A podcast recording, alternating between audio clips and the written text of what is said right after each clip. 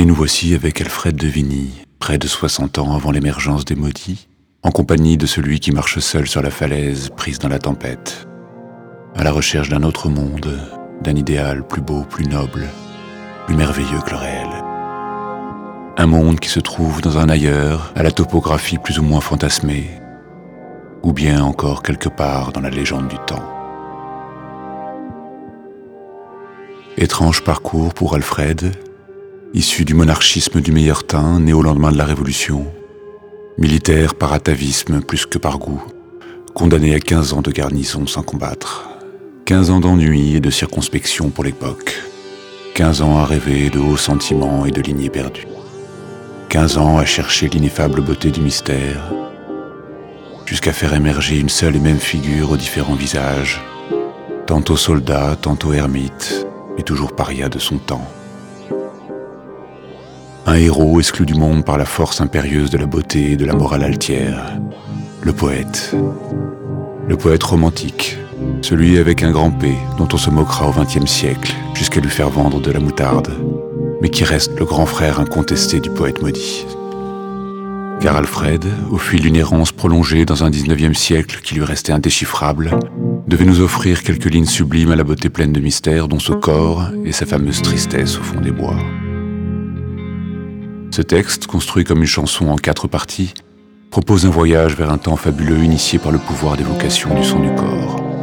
Partant d'une simple promenade dans les bois, Alfred nous emmène dans une version fantasmatique de la chanson de Roland, elle-même historiquement approximative, au moment de l'embuscade de Roncevaux, où le cousin de Charlemagne, Roland, meurt en sonnant du corps et décimant les Sarrasins. Au premier regard, ces histoires d'épée, de corps, d'honneur et de morale militaire pourraient paraître bien phallocentrées et puériles. Dignes au mieux de la psyché d'un petit garçon des années 60 qui regarderait trop Thierry Lafronde. Au pire d'un collectionneur d'armes blanches avec cagoule pourpre et passion triste. Et l'arrière-plan du récit, celui de la glorieuse fondation d'un Saint-Empire face aux fourbes sarrasins, a l'air quelque peu suspecte. Mais c'est que pour comprendre Alfred et avec lui une part du romantisme, il faut être assez éveillé, assez awake pour aimer les geeks, les bizarres, les hors-mondes, les joueurs de donjons dragons, les doudins qui s'inventent des doubles dotés d'armures magiques, de capes d'invisibilité et d'épées lumineuses. Ceux qui rêvent un monde dont la première caractéristique est qu'il ne saurait en aucun cas exister. Ceux qui par essence même ignorent la peur du remplacement puisqu'ils se projettent dans un cosmos qui n'est qu'à eux. Pour Alfred, comme pour cela, et un peu aussi comme pour les grandes Europes qui se construisent alors de fausses ruines médiévales, il ne s'agit pas d'histoire, de fondements, de racines, de patrimoine ou même de tradition, mais de rêves d'ailleurs. Et dans ce bastard remix de la chanson de Roland, où se tisse un étrange lien entre le poète et le chevalier, qui d'autre pourrait être écrasé par une roche noire? Il est surtout question du destin d'éternel paria de celui qui, choisissant le camp de la beauté, sera nécessairement trahi par le monde tel qu'il va. Comme pour les ruines 19e, dans cette chanson de Roland, tout est entièrement faux et ce n'est pas grave. Il ne s'agit pas tant de trahir ou embellir l'histoire que de voir un ailleurs, un au-delà du réel. Là où la nostalgie chimiquement pure ne s'embarrasse pas de la vérité. Est-ce pour ce pouvoir d'évocation qui, partant de Louis, convoque le chatoiement unique d'un passé magique? Est-ce pour cette capacité à entendre dans les bois le son des choses plus belles que l'époque? Que Proust, spécialiste en paradis perdu, plaça Alfred comme son poète favori dans le fameux questionnaire.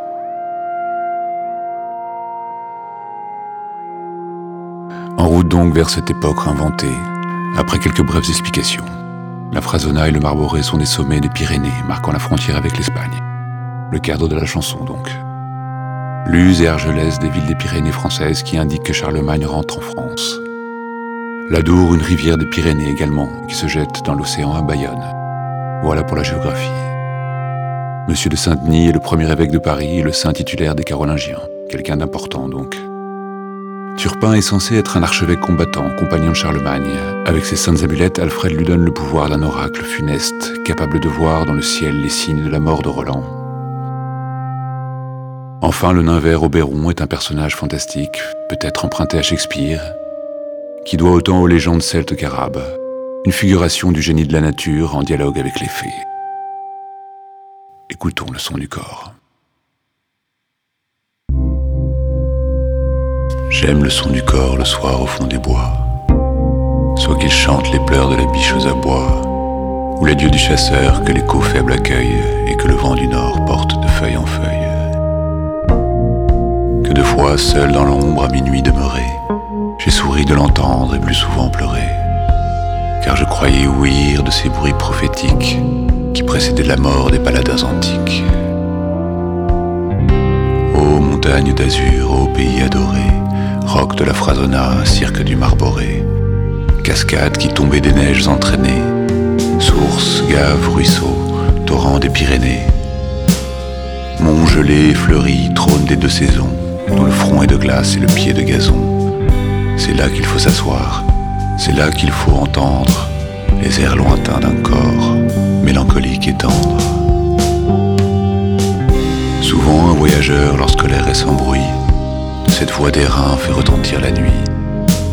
À ses chants cadencés autour de lui se mêle l'harmonieux grelot du jeune agneau qui bêle. Une biche attentive, au lieu de se cacher, se suspend immobile au sommet du rocher, et la cascade unit dans une chute immense son éternelle plainte au chant de la romance.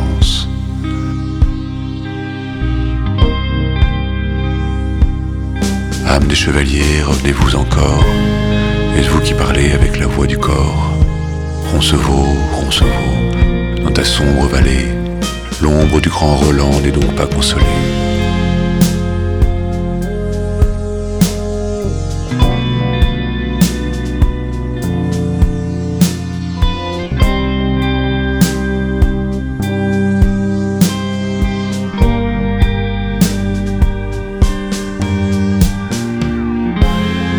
Preux étaient morts, mais aucun n'avait fui.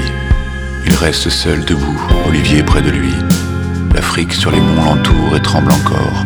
Roland, tu vas mourir, rends-toi, criait le mort. Tous tes pères sont couchés dans les eaux des torrents.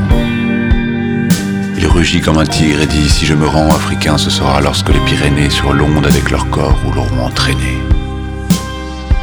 Rends-toi donc, répond-il, ou meurs, car les voilà. Et du plus haut des monts, un grand rocher roula. Il bondit, il roula jusqu'au fond de l'abîme, et de ses pins dans l'onde, il vint briser la cime. Merci, cria Roland, tu m'as fait un chemin. Et jusqu'au pied des monts, le roulant d'une main, sur le roc affermi comme un géant séance, et prêt à fuir, l'armée à ce seul pas balance.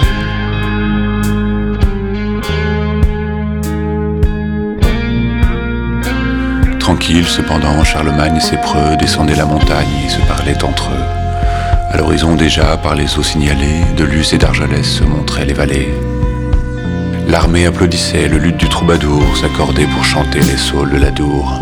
Le vin français coulait dans la coupe étrangère, le soldat en riant parlait à la bergère. Roland gardait les monts, tous passaient sans effroi, assis nonchalamment sur un noir pâle froid qui marchait revêtu de housses violettes.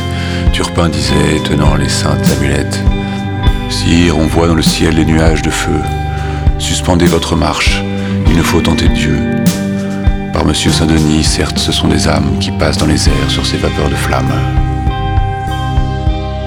Deux éclairs ont reluit, puis deux autres encore. Ici, l'on entendit le son lointain du corps. L'empereur étonné se jetant en arrière, suspend du destrier le marche aventurière. Entendez-vous, dit-il Oui, ce sont des pasteurs, rappelant les troupeaux épars sur les hauteurs. L'archevêque, ou la voix étouffée du nain vert au béron qui parle avec sa fée. Et l'empereur poursuit. Et son fond soucieux est plus sombre et plus noir que l'orage des cieux. Il craint la trahison, et tandis qu'il y songe, le corps éclate et meurt, et se prolonge. Malheur, c'est mon neveu, malheur, car si Roland appelle à son secours, ce doit être en mourant. Arrière, chevalier, repassons la montagne. Tremble encore sous nos pieds, seul trompeur de l'Espagne. Le plus haut des monts s'arrêtent les chevaux. L'écume les blanchit, sous leurs pieds roncevaux. Des feux mourants du jour à peine se colorent. À l'horizon lointain fuit l'étendard du mort. Turpin, n'as-tu rien vu dans le fond du torrent? J'y vois deux chevaliers, l'un mort, l'autre expirant. Tous deux sont écrasés sur une roche noire. Le plus fort dans sa main élève un corps d'ivoire. Mon âme en s'exhalant nous appelle à deux fois.